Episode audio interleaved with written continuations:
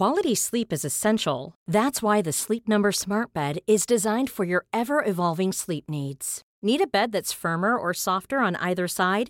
Helps you sleep at a comfortable temperature? Sleep Number Smart Beds let you individualize your comfort so you sleep better together. JD Power ranks Sleep Number number 1 in customer satisfaction with mattresses purchased in-store. And now save 40% on the Sleep Number limited edition Smart Bed for a limited time. For JD Power 2023 award information, visit jdpower.com/awards. Only at Sleep Number stores or sleepnumber.com. Ryan Reynolds here from Mint Mobile. With the price of just about everything going up during inflation, we thought we'd bring our prices down.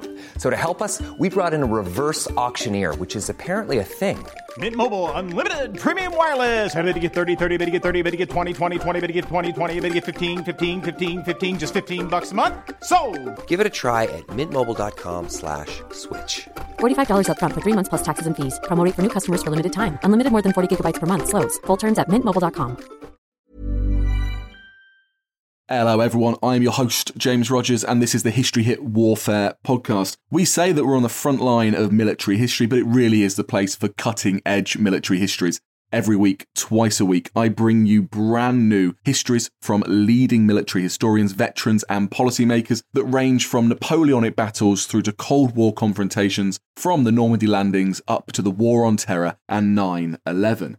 If you're liking what you hear, pop us a five star review on Apple Podcasts. It takes a sec, but it really helps us get out there to everyone who loves history. In fact, do it wherever you get your podcast. You can also follow us online on Twitter at HistoryHitWW2 and on Instagram at James Rogers History. We've got a growing community of you. We love hearing from you. You're helping us to arrange brand new episodes on the histories you want to hear, so you can get in contact through warfare at historyhit.com. Go ahead, do it. We want to hear from you. Now, this episode is right at the end of the Second World War.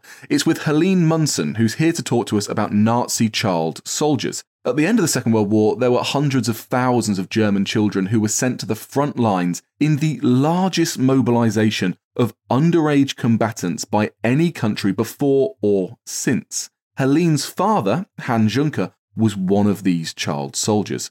Now, Helene's been able to track her father's journey from the age of nine and his status as a gifted child in the Nazi education system, which ultimately led him through to being deployed on the Eastern Front. I mean, if a reminder is ever needed of the systematic indoctrination and the ruthless bloodshed of the Nazi regime, then this episode is it. Then Helene's family history is that reminder. So here is Helene Munson on Hitler's child soldiers.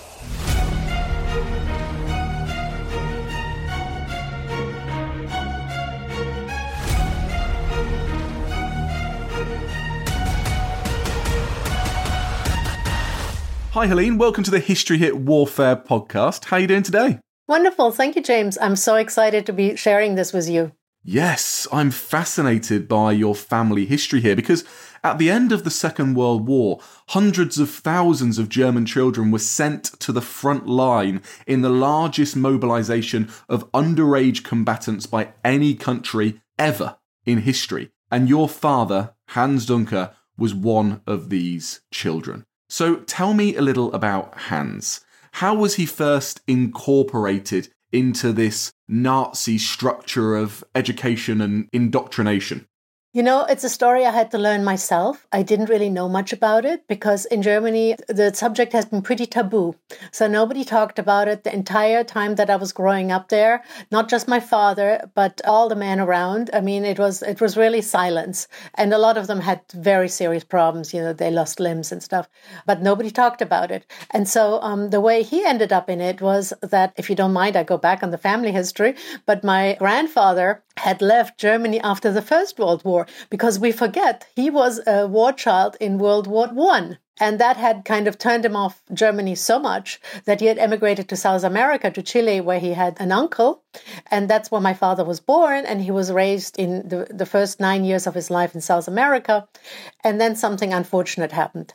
The family came to visit the family in Germany from Latin America, and my grandfather's aunt, who was a teacher, and every teacher had to be in the Nazi party in order to be able to keep their job. So she was quite well connected in this uh, field. And she said, You know what? I have a great idea. This boy is so smart, so talented. We're going to get him the best education ever. I know the perfect boarding school for him. And this happened to be a Nazi elite school. My grandparents were not aware of that. They were just happy. It was a fantastic school. They had hang gliding. They had their own sailing harbor.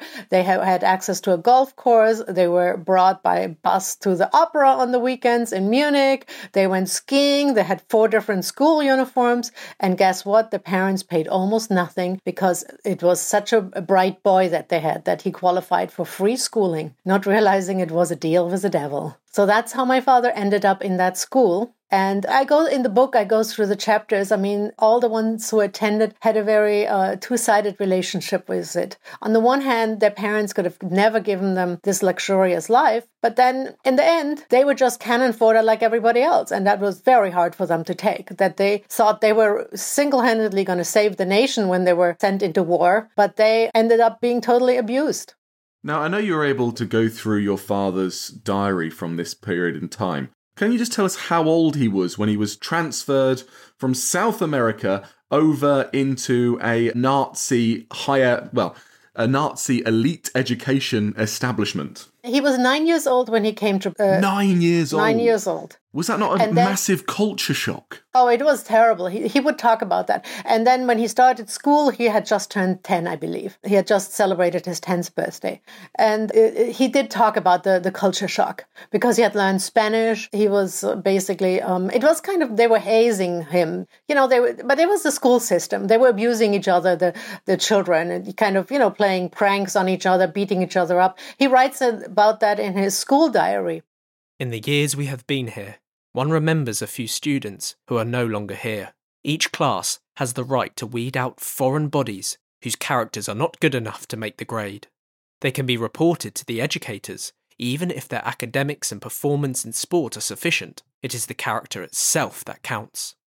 He writes about how they were, the older boys were in charge of them and they would kind of make the younger ones suffer for it. And then they had educators who kind of played this famous, they call it Maskenball, which is uh, charades kind of, they had to change all their clothing. And then when they were done changing all their clothing, their clothing was in a mess and they got punished for not having a tidy wardrobe. Anyway, so there were all these kind of things going on. And it was a rough experience, but I think he was proud of the fact that he did make it through and he did kind of uh, advance advance in the rank of the boys.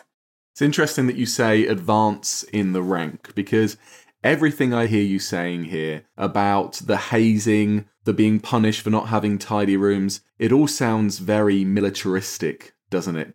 It sounds like they were most certainly being readied to be future officers. Is that the case? Was this almost like a, a military prep school as opposed to just being about a Nazi education?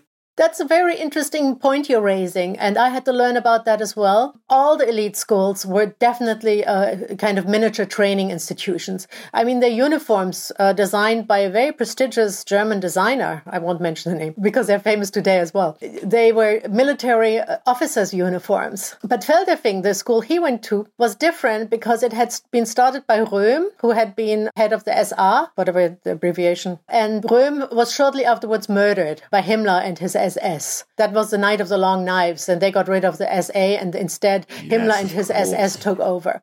So the school, in a way, languished. But they had an excellent director who, who was in charge and who kept the school going, and it became the top school in the nation. And every Gau, that's what they called the regions in Germany, was only allowed to send two students. So my aunt had clearly coached my father in order to pass the examinations. The most gifted only. And um, when I talked to my father's friends, he pointed out that afterwards the Nazi uh, elite sent their own children because it was just the best school in the country. And so my father was in the same school as Hitler's godson, who is Adolf Martin Bormann, the son of Martin Bormann. He was in the same school as my father. And the boys like my father, who had gone there because of their talent, looked down on them because they were only there because their parents were important people in the Reich. But there was a whole hierarchy. There were also Napolas, which is abbreviation for something really nobody can pronounce, Nationalsozialistische Erziehungsanstalt. And the Napolas had actually hijacked the old cadet, the Prussian cadet institutions. So the old German aristocratic families were sending their sons to the Napolas. And then there were the Adolf Hitler schools, which was again a little bit of a slightly different thing. And uh, the absolutely worst were the uh, Junkerschulen and the Ordensburgen, and those were founded by Heinrich Himmler. Those were absolutely horrific. But that was basically the structure of the elite system. So my father's school was meant for the future diplomats and ministers, and then the Napolas were meant for the army leadership, and then the uh, Adolf Hitler schools were meant for the technocrats, and the Hitler youths were just going to be soldiers.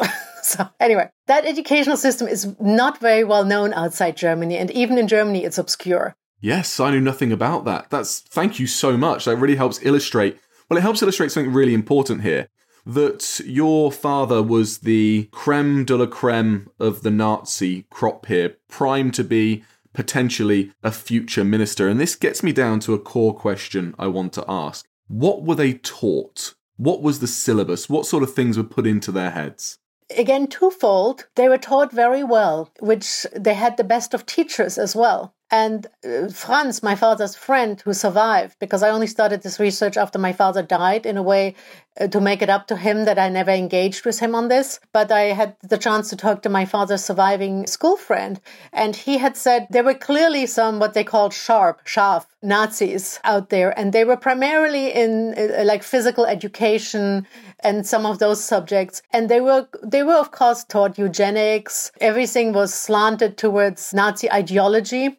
But at the same time, they were still taught languages, they were still taught literature, they were still taught mathematics.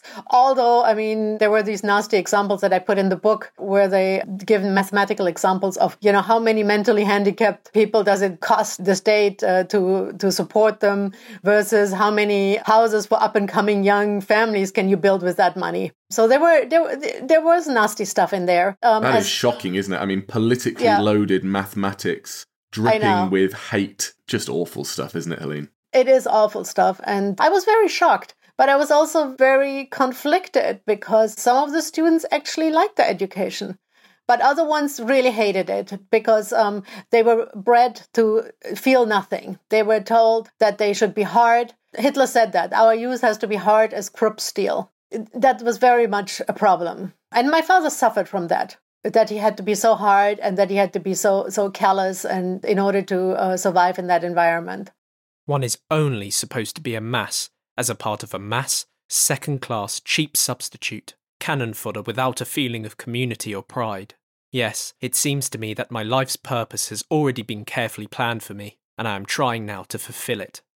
You said you didn't engage with your father about this topic before he passed away did he want to engage, or was this a topic that you kind of broadly knew about but wanted to avoid yourself? It, it must have been a very difficult thing for you to deal with and find out about as you were going forwards. It was really, really difficult, yes. But the reason I went on this trip is because I failed him the year before he died, I think he, in a way, he knew he was going to die. He had cancer, uh, but uh, it, it went very rapidly. And he had tried to engage me. He had tried to get me to read the diary. And I was busy. You know, I was taking care of a teenage daughter. I had a house to, uh, you know. So the last thing I wanted to do was engage with him over it. And I picked up the diary and I'd started reading a passage where he uses all this overloaded language that they were taught. And now I know that was his not his fault. This is how they were taught to use words like grand and, and honor and the fatherland and the beauty of the German forests and the honesty of the German women. And I mean, they were taught in those concepts. But it's, when it's I not read a nighttime it, read or a holiday read, is it? It's uh, it's, it's a heavy one to say the least. One. Anyway, so I feel I failed him, and that's why I went then starting research, uh, researching the whole thing. He did want to talk about it uh, close to his death, but his entire life, no. Was he uh, ashamed of the education that he had got? Was he able to reconcile in his own mind and, and move past these values, I suppose, that he had been indoctrinated with? Yes, I think after the war they recognized this was this was all really really wrong. I think the main problem they had is that they felt incredibly betrayed. They had been good boys, they had absorbed all this stuff, they had learned all this stuff, they had done all this stuff, and then after the war it turned out it was a giant lie he did regret that for no no doubt. And um, in his political career i'm talking about that in my book he always said that. He said i wanted to have germany have a good name again. This is what i spent my life working on. That's why he wanted to be a diplomat so he could represent and show the world that germany is something else not just nazi culture. And and he was betrayed in, in a very different way as well because of course this form of education this this um, weird way of twisting young people's minds but he was also sent as a young child at the end of the war in the spring of 45 into battle himself. Is there much in your father's diaries uh, is about this period in time? Oh, yeah, that's what it mostly is all about. He wrote this about starting out and they are trying, they go through training and suddenly they realize that uh, at school, they were called by the other schools, by the Napolas, they were called, called the gold pheasants because they were so privileged. And uh, the gold pheasants were, were was like a, a, nickname for the Nazi officers who came in brown uniforms with kind of gold epaulets or whatever they had. So they, they were so privileged. And when they were at the barracks, suddenly uh, they were together with the last criminals of Europe that could be enlisted because, you know, there were no soldiers left. The conditions during those last months of war were absolutely terrible. The physical demands were taxing, but worse was the psychological strain of being thrown together with a mixed bunch of semi criminals, where theft was commonplace, daily occurrence. It is under these conditions that we had to fulfill our highest duty at the front. So there were no men left and it was a big shock. You know, you can say that, yes, my father was an SS soldier, but the truth is, they were 17 year old boys. They were put on a cattle train and they were shipped to the east, and they had no idea where they were going to be uh, stationed. And in fact, because they were so eager to fight, my father went to the officer and said, When are we finally going to fight? And he describes that in the diary how the how he doesn't like the expression uh, on the face of the officer because they try to keep them in in holding position as long as they can the, the old officers because they know these boys are going to get killed in no time at the front. The next morning brought more reassignments confusion and relocations. As a representative of my six friends i went straight to the officer in charge to ask him to be immediately deployed to the front when i heard that we were supposed to be trained some more a knowing, somewhat mocking smile around the mouth of the commander felt very unsettling when he refused. So, your father was a, a young SS soldier, a child soldier at this point, in 1945 on the Eastern Front, facing the Red Army, hell bent on revenge after the atrocities that have been faced against them. At what point does your father face battle? They are kept for a while in the woods uh, uh, and then finally, in the village of, that's why his original diary was called Zawada. Uh, and that is the name of uh, the village where they fought. So uh, then they finally were put into um, combat in Zawada. And it is, is, that, is that in the Czech Republic? That's in the Czech Republic. It took me a long time to find it because uh, there are several villages with that name in Poland, but I could uh, ah. correlate it with the other villages that he mentions. And it was difficult because those used to be Sudetendeutsche, Sudeten German regions. But there were three and a half million uh, Germans that were expelled after the war. So these towns today have Czech names. So I returned to that village, and that's where they fought, and they fought the house to house battle. They burned down almost the entire village. And when I talked to the mayor, he was astonished how well I knew the village because of his descriptions. The manor house, then there was a well that they were hiding at. That part is really, really heart wrenching because that's where they, he, he loses his best friend, Carl. And it's kind of spoiling the story, but um, his best friend, Carl, gets shot. And he says that Carl died.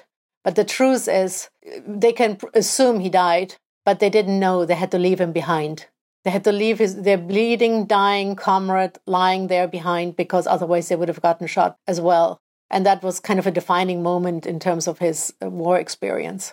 So, Carl was uh, another young student from the school, your grandfather's best friend, who is then left for dead as they desperately and hastily retreat even further back away from the Red Army. There were six of them and when they start out they almost talk as though they're on a school excursion you know okay they're hanging out in this cattle train and they're they're smoking no they're not i guess they're not smoking but they're eating and and sleeping and doing whatever and then they get into this absolute massacre and another thing which really, really haunted me that he doesn't quite describe, and that's what I talked about with Franz, that there are certain things he didn't write in the diary very clearly. At some point, his, his gun is jammed, and it sounds like he clubbered a Russian soldier to death with the jammed gun. I mean, I cannot even imagine the, the trauma that leaves for a 17 year old to, to kind of have to go through this type of experience.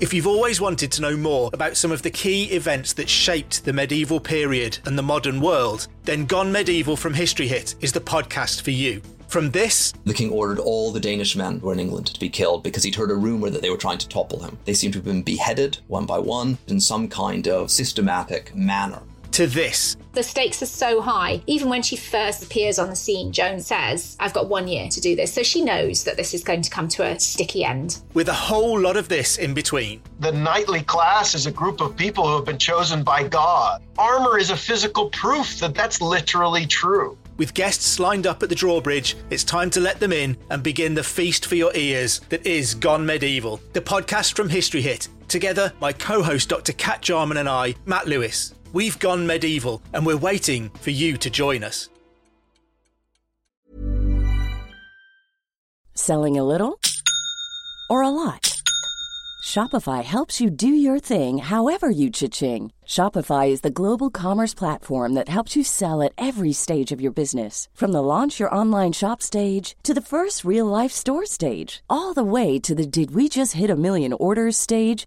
Shopify is there to help you grow. Shopify helps you turn browsers into buyers with the internet's best converting checkout. 36% better on average compared to other leading commerce platforms because businesses that grow grow with Shopify. Get a $1 per month trial period at shopify.com/work. shopify.com/work. Hey, I'm Ryan Reynolds. Recently, I asked Mint Mobile's legal team if big wireless companies are allowed to raise prices due to inflation. They said yes. And then when I asked if raising prices technically violates those onerous 2-year contracts, they said, "What the f- are you talking about? You insane Hollywood ass." So to recap, we're cutting the price of Mint Unlimited from $30 a month to just $15 a month. Give it a try at mintmobile.com slash switch. $45 up front for three months plus taxes and fees. Promoting for new customers for limited time. Unlimited more than 40 gigabytes per month. Slows. Full terms at mintmobile.com.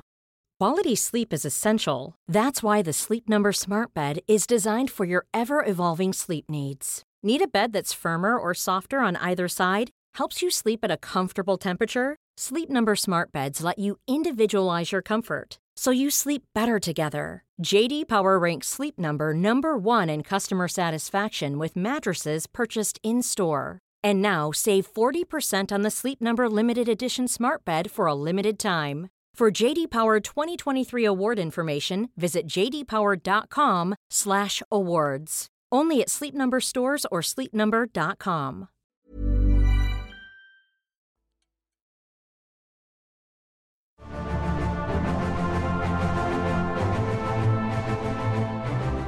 All thoughts concerning a soon to be approaching inevitable German defeat were forgotten now that we stood at the front.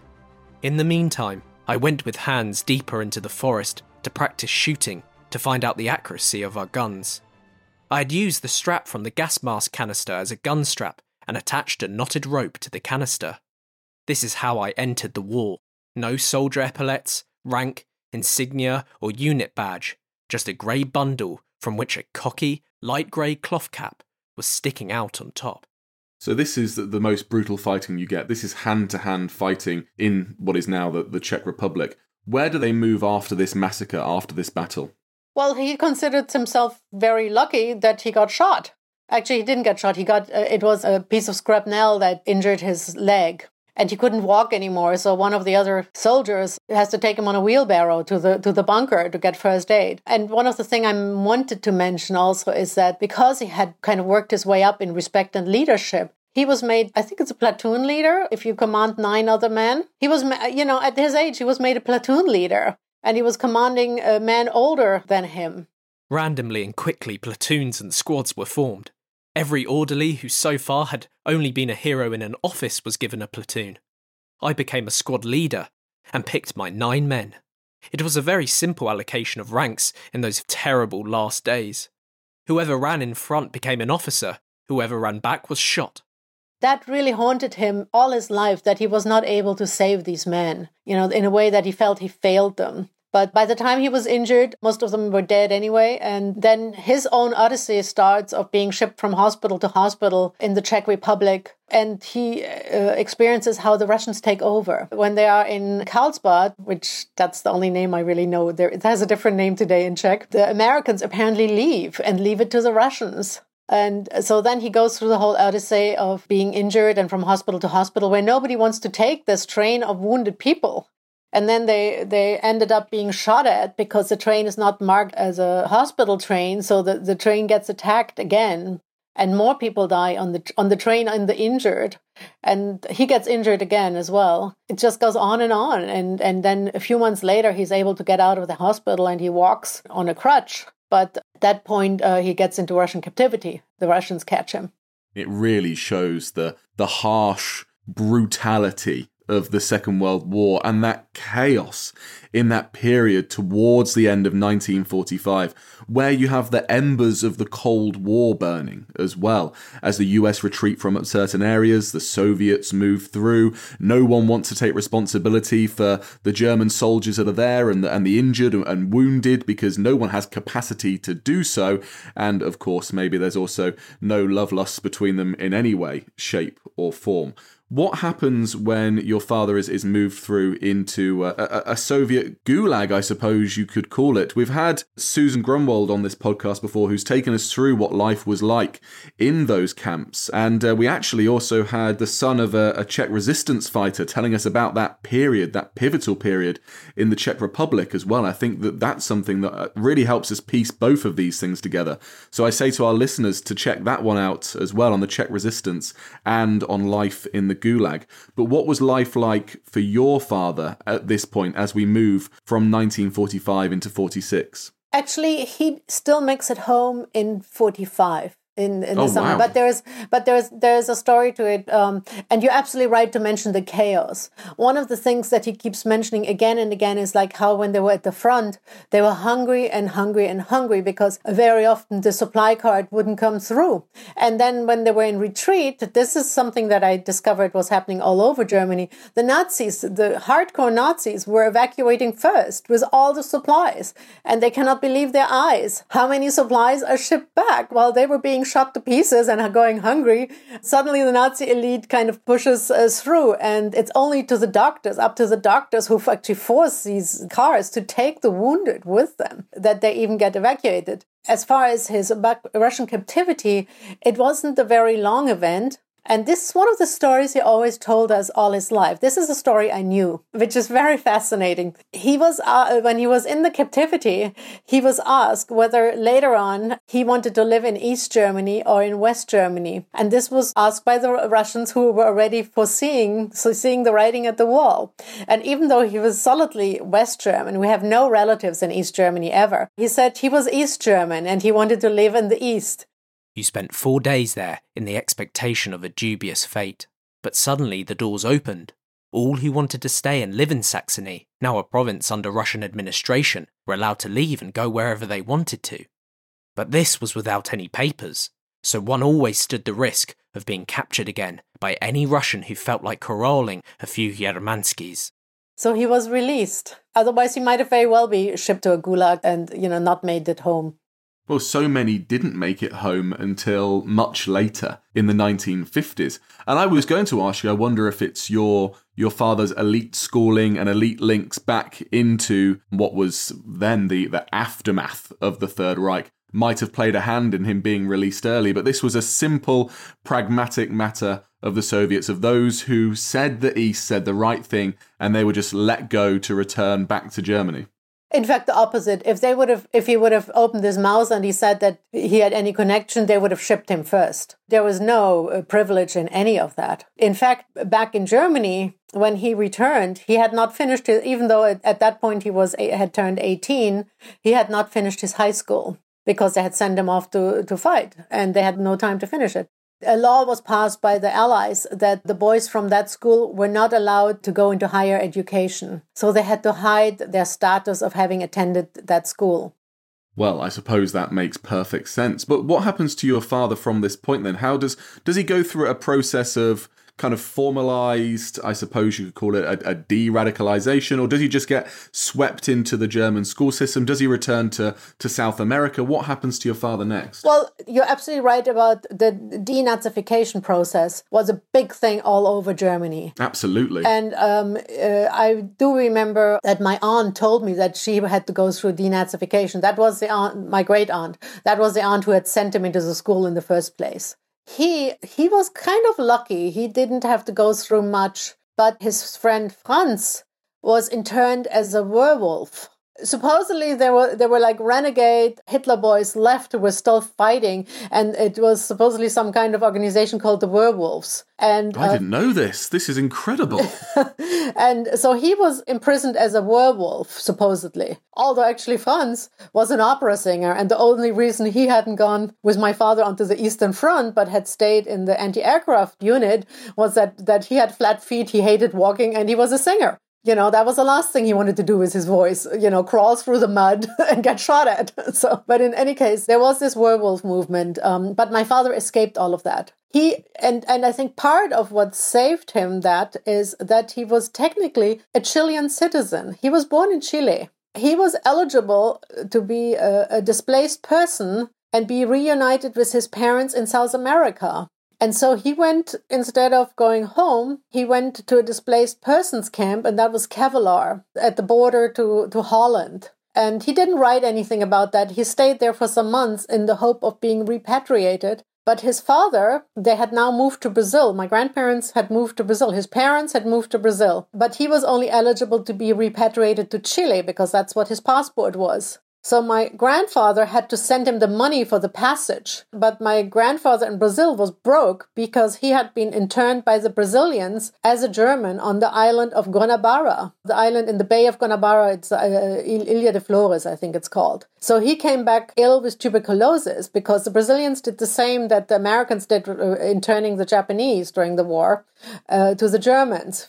Also, that's something forgotten by history. Nobody knows that anymore. And so my my father had to leave the uh, displaced persons camp and go home to his aunt. And then he found a school where they allowed him to attend high school. So at age 19, then he went back to doing high school. And there the boys helped each other. They were all in the same situation. So it was a classmate from Feldafing who said, There's a high school in the rural area, totally far away from where his own hometown was, which is northern Germany. But they will take you if you come here. So he went there and did his Abitur, which is our version of the high school diploma. And then he went to university and forgot about his parents until a few years later when he had earned enough money himself to get himself to Brazil. So he never saw his parents, I think, for 12 years after they had left him in that Nazi school. Wow. I mean, was he able to repair his relationships with his parents? Did he hold animosity against them for them placing him in, in that situation, especially as his father himself had, like you say, fled after the war, having been himself put in that same situation? He never forgave his father. They only reconciled at their de- at his at the father's deathbed. The mother actually he, he took care of his mother. He paid for her upkeep because she didn't have a pension coming from South America. So when she came to Germany, he actually paid for her housing and for her health care and everything.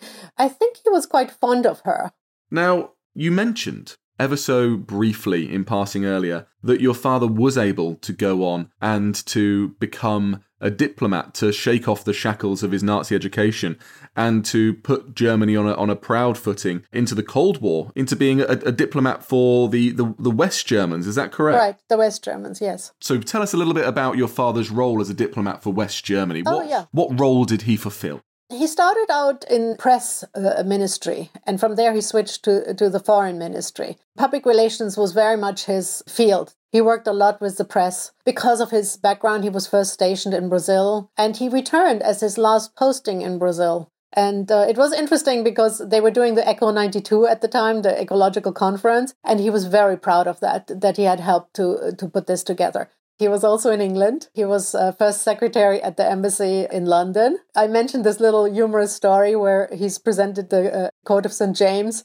and because he has this giant Argentinian medal around his neck, and he was very tall, so Princess Margaret thought he was the German ambassador. So he confused him. So that story, kind of that little anecdote, went down the family.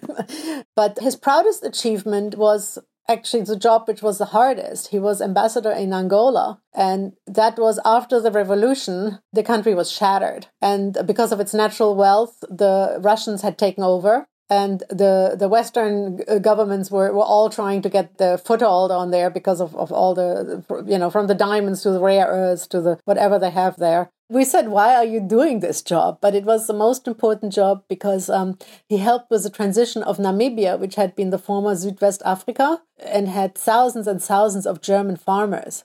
And those farmers were the, were the people who had fled in, in 1945, the advancing Russians. And they had rebuilt their lives. And uh, those farmers were in danger of these farm killings that were happening in South Africa. And so part of the negotiation for Germany to help Namibia into independence were the negotiations that they wouldn't just expropriate the Germans. Laws were passed afterwards that when the German farmer would sell his property, it would be sold to the government and would it would be given to somebody um, local, somebody black African. That way it avoided the bloodshed that you had in South Africa. So that way, Namibia stayed pretty much intact and, and had a more gradual transition. And that was his proudest accomplishment of uh, his diplomatic career to have played a role in that. So your father was able to end his career as a, a diplomat of peace, ensuring a peaceful transition from that colonial period through to a period of independence for Namibia. Yes, and it meant a lot to him. And uh, he was very traumatized. I mean, when my brother uh, showed an interest in military paraphernalia that they had dug up in the forests, my father went wild. He said, none of that will ever come into my house. And I had picked up some books from somebody that were, which I didn't even know. I was not old enough to know the difference, what these books were, that were Nazi content. I mean, he, he went absolutely crazy. I, I was not allowed to bring them into the house. So, yeah, he tried his best. He could not undo what had happened, but he tried his best. Thank you so much, Helene, for sharing your father Hans's story, but also the story of a, whole generation of German children who silently carried this shame of what they were taught, what they did, and what they suffered into old age. Hopefully, it can act as a warning for future generations, and your book is an important part of that. Tell us the title of your book and where we can buy it. Boy Soldiers, a personal story of a Nazi elite schooling and its legacy of trauma, and right now it's out only in the UK, uh, published by the History Press, which I think is an absolutely fantastic place for it. You can get it directly from the History Press or on Amazon. Um, there will be a US edition uh, next April, so it will be published as an experiment from New York City, but for now it's the British one. Wonderful. Helene, thank you so much for your time and for sharing this family history. Thank you so much, and I do hope that it's a small contribution that things like that will never happen again.